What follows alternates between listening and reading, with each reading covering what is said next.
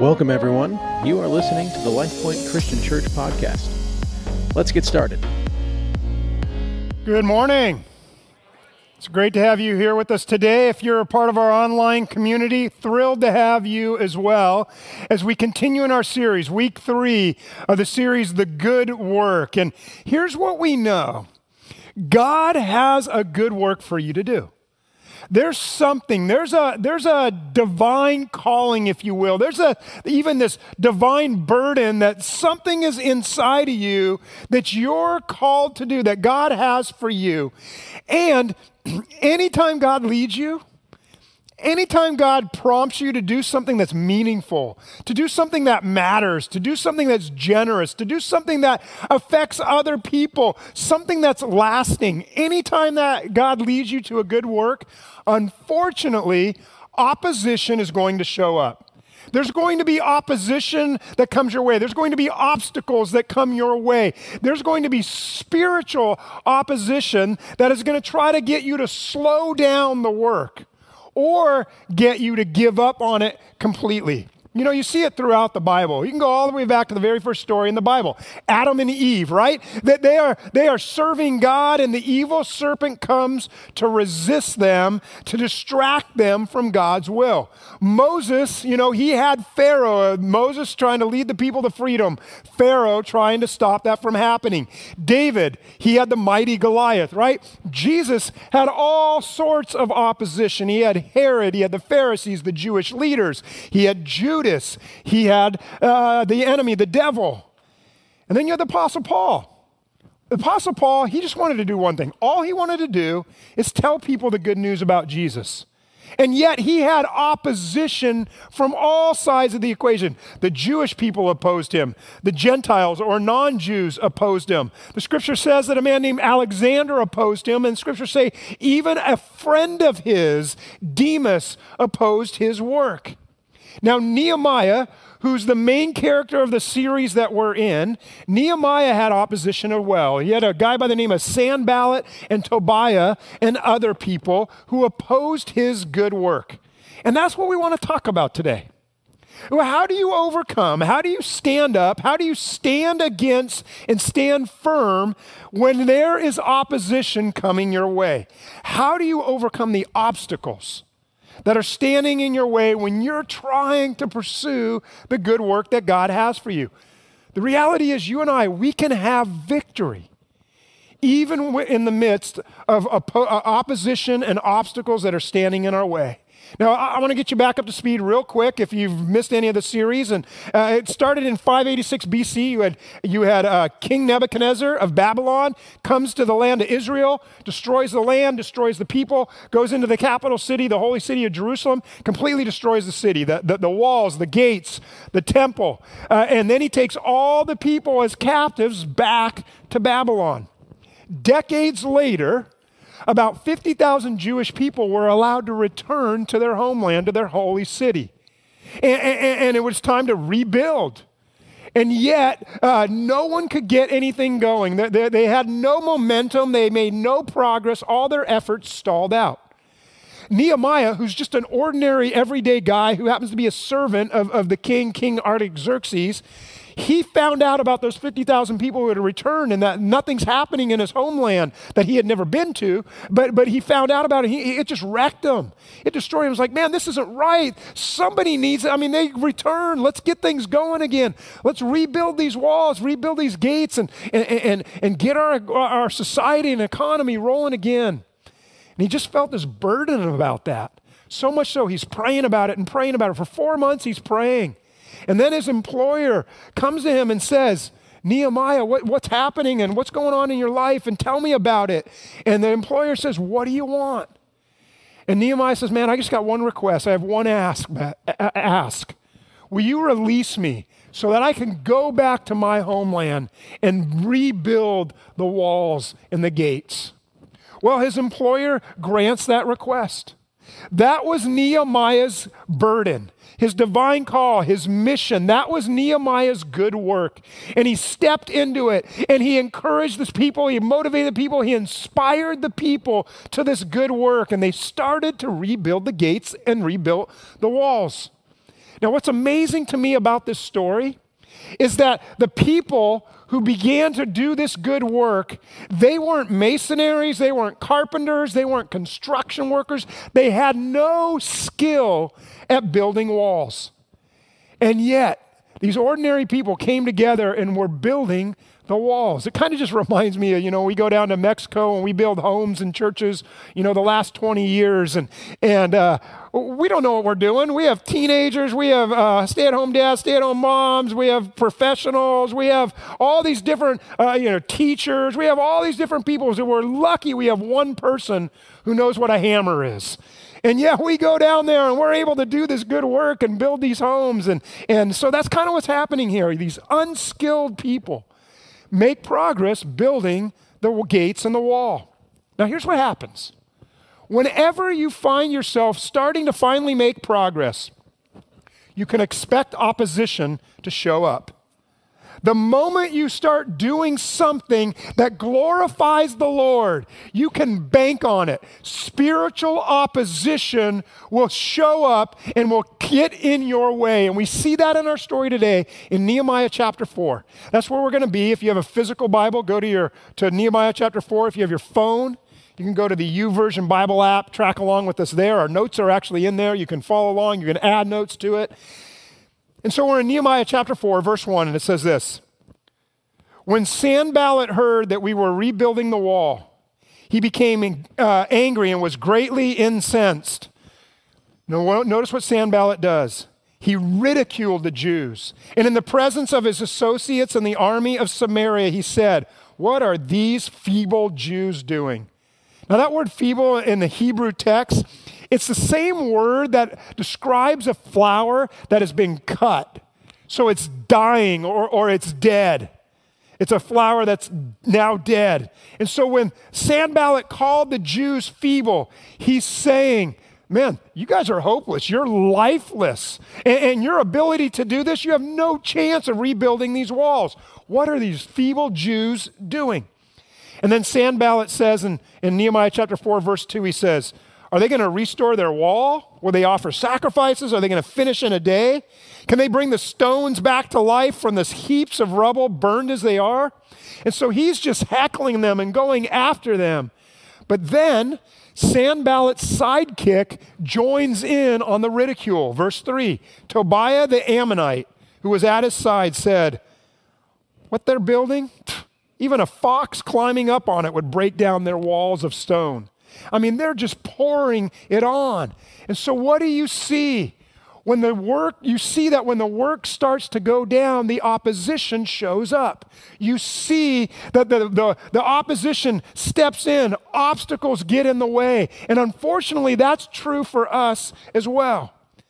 Maybe for you, part of your journey has been, you know what? I'm here now today, but maybe looking back that first you hadn't been coming to church for a while and you felt like, hey, it's time to come back to church for the first time in a long time. And, and, and you're on your way to church and man, you get in the worst fight ever and, and, and you know, expletives are flying and you, you show up and you walk through the door and someone says, good morning. And you're like, no, it's not. And you come in and, and it's just a terrible day for you. You're like, forget this.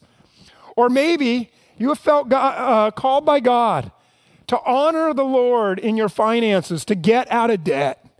And you say, man, this year we are paying off all the credit cards, all, all, the loans, and we're getting right in this area of our life. And as soon as you make that commitment, the opposition shows up, and it usually shows up in the form of your vehicle right? And all of a sudden, something's wrong with your vehicle, and you go and you take it in, and, and they tell you that's going to be $800 to repair it. And you're like, oh, I don't have $800. What do you do? Swipe the credit card, right? You got to take care of the car. Swipe the credit card, and the opposition, the obstacles come your way. It could be that you say, Man, I'm I'm, I'm ready. I'm going to finally start serving at church. And so you step in to serve in the infant toddler rooms, and it's your first Sunday, and you're so excited. And you have a little one on your lap, and the next thing you know, all the Cheerios they ate comes out. And you're like, why in the world? What am I doing? Forget this serving thing. Maybe you tell someone who's close to you, you know, here's what I believe God's calling me or leading me to do. And they look at you and they're like, really? Are, are you sure about that? Man, you know I love you. And anytime someone starts off with that, you know, just what comes next, never good. You know I love you, but I don't think you really can do that. I, am trying to say this in love. I'm not really sure you can pull that off. Are you sure that's what you want to do? Someone that you love is discouraging you on the idea or the good work that you feel God has for you. Listen, don't ever be surprised when you step up and you step out in faith that there's going to be pushback. There's going to be opposition. There's going to be obstacles. Why? Because whenever there's advancement, there will be opposition. In fact, think about our enemy, the devil. What do we know about him? We know that, that he doesn't bother to, he doesn't bother you when you aren't a threat to him. He just doesn't. He already knows, uh, you know, the, the lust of the eyes, the lust of the flesh, the, the pride of life. The, you got enough issues in the world as it is and with your own. If you're not doing anything that's making a kingdom impact or doing a, di- a good work, he'll, he'll just leave you alone. You're going to have enough problems as it is. But the moment you step up and you try to honor God, flags go up all over hell. And he mobilizes his evil enemies to try and stop you from doing the good work that God has placed in your heart and in your life to do. Satan opposes the work of God. So you can expect spiritual opposition when you seek to do the will of God.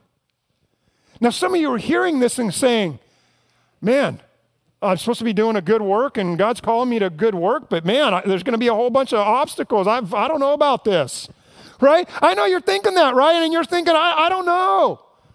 I don't know about that. I, I, I think I'd rather just coast along and, and, and, and I want my life to be, and here's the key word, allegedly easier and safer and more comfortable. Allegedly, because you think, oh, I want my life to be this. And, I don't know if I want to really step into doing the will of God and serving God and, and, and caring about the things that matter to God. I don't know if I really want to do that. I think I might want to ring the bell and tap out. I don't know if I want to go there. But listen, what kind of life is that? What kind of life is it to live outside the will of God? There's no better place to be than in the center of God's will. And sure, there might be opposition that comes our way, and you're going to face that opposition when you step into the will of God for your life and when you seek to do His good work for your life. Sure, there'll be opposition. You're going to have criti- critics, you're going to have haters. Sure, there's going to be a target on your back. But man, you can know with confidence that if you're seeking God and His will and His good work, that's exactly where He wants you to be. And I'll take that all day long. The best version of your life you will ever experience is found doing the good work of God that He has for your life. That's the best version of your life. Nehemiah, he steps up. Sanballat, Tobiah, the opposition, they're going to try to tear him down. So here's the question How do you respond? How do you respond to the critics, to the naysayers, to the haters? How do you respond to those who are the doubters, who are trying to tear you down? Well, most of the time, you don't. Most of the time, you don't respond to the critics. Nehemiah doesn't respond to them. He doesn't answer them. He doesn't defend himself. And in fact, I can tell you this. I, have you figured this out yet? Responding to the critics never converts them. Have you figured that out yet? Or are you still trying?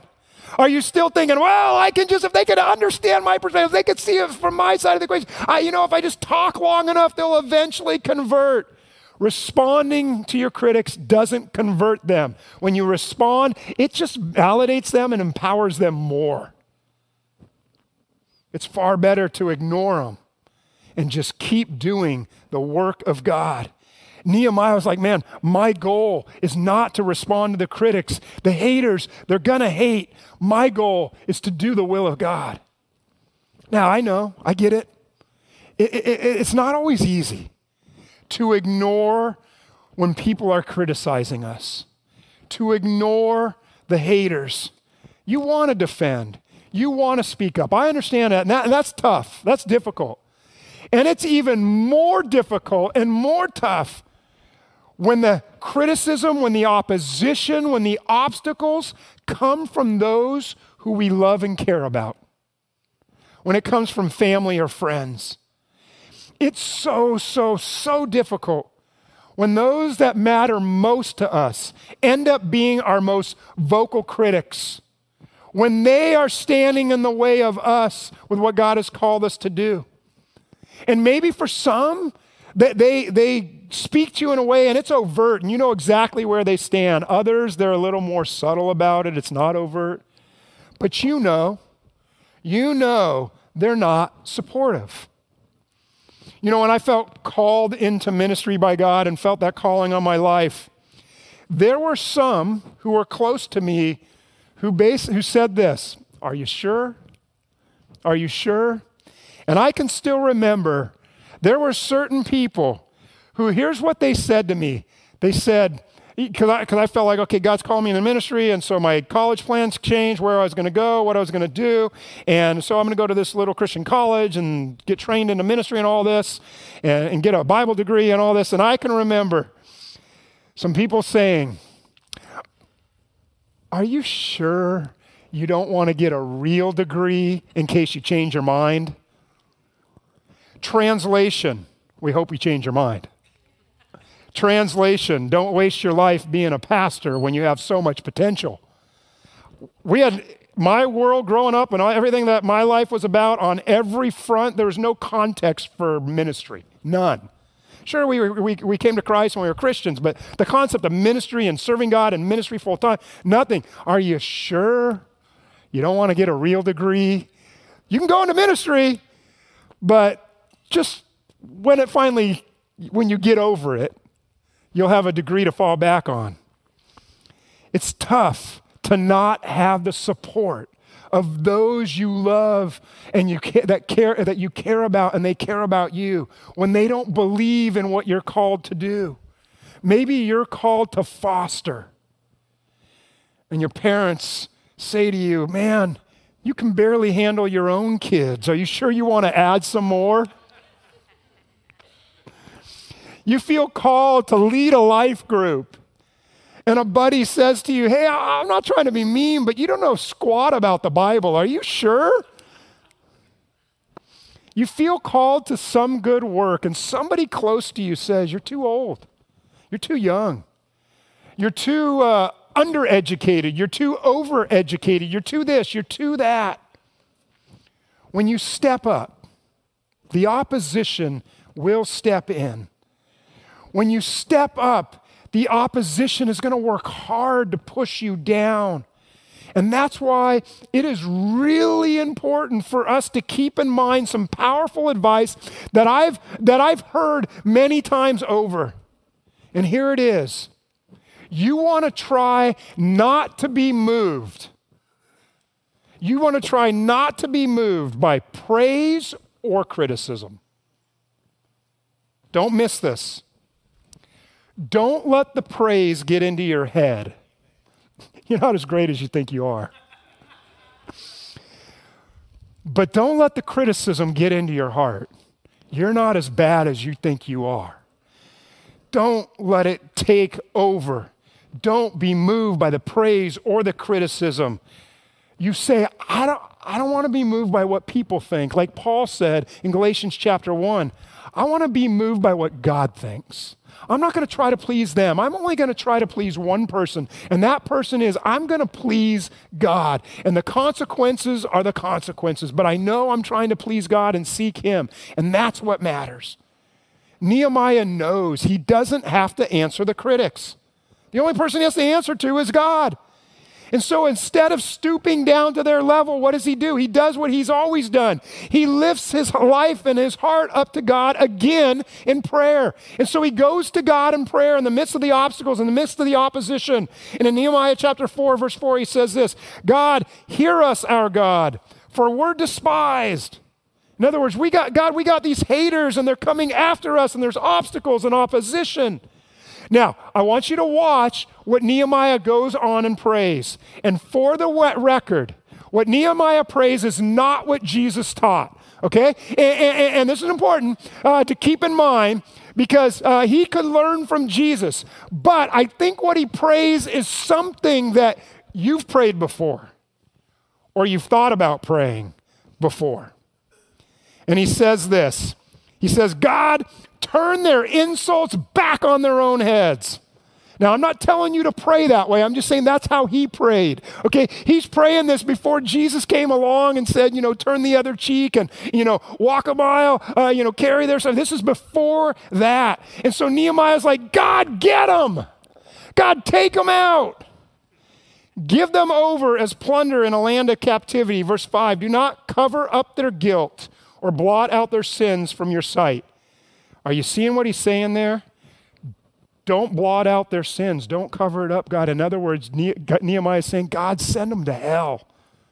That's what he's praying here. Verse 5 For they have thrown insults into the face of the builders. What was Nehemiah doing in the face of opposition? He knew where to turn. He knew who needed to be his support and his strength. He turned to God. Pre Jesus, didn't have the, the love and grace and compassion of Jesus yet, but he knew where to turn. And he prayed, God, we need you. God, we need your help.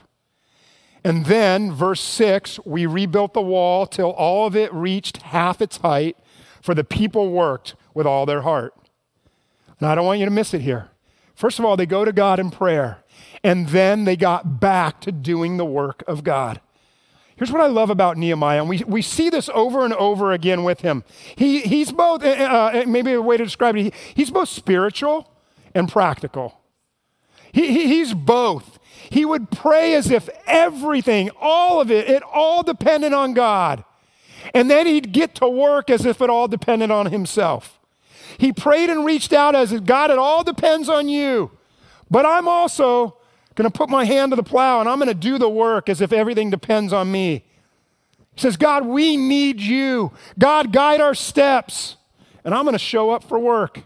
God, we need your direction. We need your guidance. And God, we're going to roll up our sleeves. God, we absolutely need your power. And we're going to pick up the shovel and dig the ditch. God, we need your grace. But we're willing to do what you have called us to do. We pause, we take the time, and we pray as if it all depends on God. And then we put our hand to work as if it depends on us. And when we turn and trust God and we, we trust He'll do His part, I'm going to do my part, and God does the mighty work in and through us. And in verse 10, it says, Meanwhile, in other words, in the midst of all this criticism that's going on, the people in Judah said, The strength of the laborers is giving out. And there's so much rubble that we cannot rebuild the wall. We cannot rebuild the wall. Somebody say, cannot. We cannot rebuild this wall. In other words, we've seen progress, but now all of a sudden we're discouraged. Let me tell you what's going to happen. Here's how it will play out. When you step into doing the good work that you believe God has for you, when you step into the will of God to do the good work that He has for you and that He wants to do through you, as you make progress in that good work, you will be tempted with the cannots. We cannot keep going. We cannot finish. We cannot complete this. We cannot overcome this obstacle. We cannot overcome this opposition. In fact, look at the next verse. It goes on in verse 11. Also, our enemies said, before they know it or see us, we're going to be right there among them and we're going to kill them and put an end to their work. You see what's happening here? The obstacles are coming from all direction. The opposition. then it's not just the enemies saying this. Verse 12, then the Jews who live near them. So we got the enemies and we got our own countrymen. The Jews who live near them came and told us 10 times over wherever you turn, they're going to attack us. How many times over? 10 10 times. They're going to attack us. Wherever you turn, they're going to attack. Wherever you turn, they're going to attack. Wherever you turn, they're going to attack. Wherever you turn, you're going to attack. If someone says something uh, um, enough times, what happens? You start believing it, don't you? Hey, maybe at first you say, no, no, no, that can't be true. Oh, maybe, I don't know about that. Ah, you start hearing it long enough, you start questioning yourself. Maybe they're right. Maybe this is going to happen. Wherever we turn, they're going to attack us. As time goes on, we see that the people that they are starting to doubt. And the doubt really is doubt within themselves. They're starting to doubt. Their minds are wandering away from the good work that they've been doing. And now they find themselves, because of all this opposition, they find themselves focusing on the problems and focusing on the obstacles. We cannot. We cannot. Listen, there will always be opposition when you seek to do a good work, when you seek to do the will of God, when you seek to make a difference, to make an impact. And sometimes it's going to be spiritual opposition from the devil, from the enemy. And sometimes that opposition is just going to be from the haters. Sometimes that opposition is going to be from people that love us and care about us. That's all brutal. But perhaps the worst opposition of all is the internal opposition, the internal insecurity. Do you know what I'm talking about? Have you been there? When those internal insecurities raise up their ugly head, the internal voice that just says to you, Who do you think you are? You cannot do that. You're not capable of, doing that. You don't have what it takes. You cannot make a difference. You have done too much in your life that you should be ashamed of. You cannot enter into that space and be a part of that. You cannot. Now, I got to tell you, just me as your pastor, just being real, there's times when this internal voice rears its ugly head in my life. And it's brutal. And this voice says to me, Chris, you don't have what it takes to lead. You don't have what it takes to be a pastor. Chris, you are not gifted with some key giftings that it takes to lead and to be a pastor. Chris, you have certain personality quirks that you have no business being a pastor. Sometimes those voices are loud and they say, Chris, you are not qualified to lead. You cannot.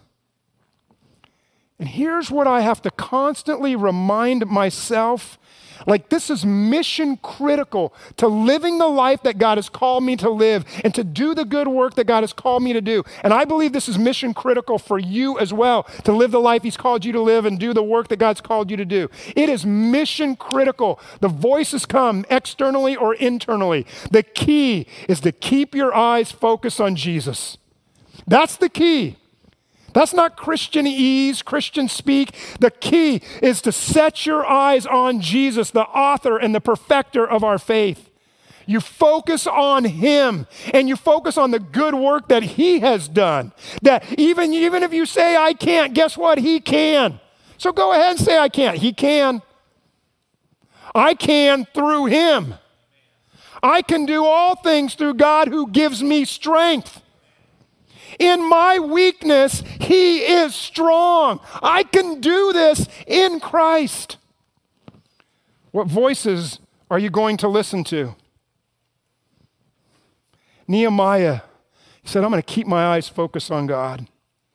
And as Nehemiah hears the people being discouraged, as he hears them wanting to give up, Nehemiah says in Nehemiah chapter 4, verse 14, he says, After I looked things over, I stood up and I said to the nobles and the officials and the rest of the people, Don't be afraid of them. Don't be afraid of the enemies. Don't be afraid of Sanballat and Tobiah. Don't be afraid of those inner voices and those inner insecurities. Don't be afraid of them. Don't listen to them. Don't listen to the cannot. Instead, Nehemiah says, instead of that, remember the Lord who is great and awesome. Remember the Lord who is great and awesome. What does Nehemiah do? He takes the focus off the problems, off the obstacles, off the opposition, and he puts his focus on God. He takes the focus off the naysayer and the critics and the inner voices, and he puts his focus back on God. He says, This isn't our battle. The battle belongs to the Lord. Greater is he who is in me than he who is in the world. I may not be able to, but I absolutely know that he can. And Nehemiah's like, listen, that's what I'm doing. My focus is on God. God is great and awesome. And I remember, remember the Lord. Remember, remember what He's done in your life. And I remember I was a nobody. I was a servant to the most powerful person on the planet. And, and I don't ever ask Him. I don't ever have requests. I don't ever get anything. All I do is serve Him. And yet, after prayer, months and months, somehow by God's grace and God's miracle, He gave me the opportunity. And the king asked me, a servant, Servant, what do you want? That's a miracle. Remember the Lord your God who is great and awesome. He asked me, What do I want? So I told him. And guess what? He gave it to me. And so I'm here with all of us today because of that. Remember the Lord your God. He is great and awesome. Remember, I, all of us look around. None of us have any, we don't know, even know what a wall is, and yet we're building this amazing wall. God is good. God is great. Remember the Lord your God. He is great and He is awesome.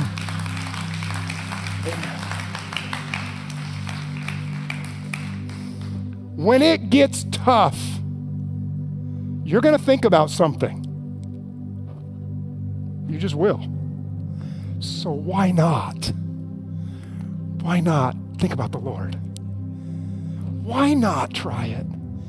And remember the Lord. He is great and awesome. And then Nehemiah finishes this, his word to the people. He said, Don't be afraid. Remember the Lord who is great and awesome and fight. Somebody say fight.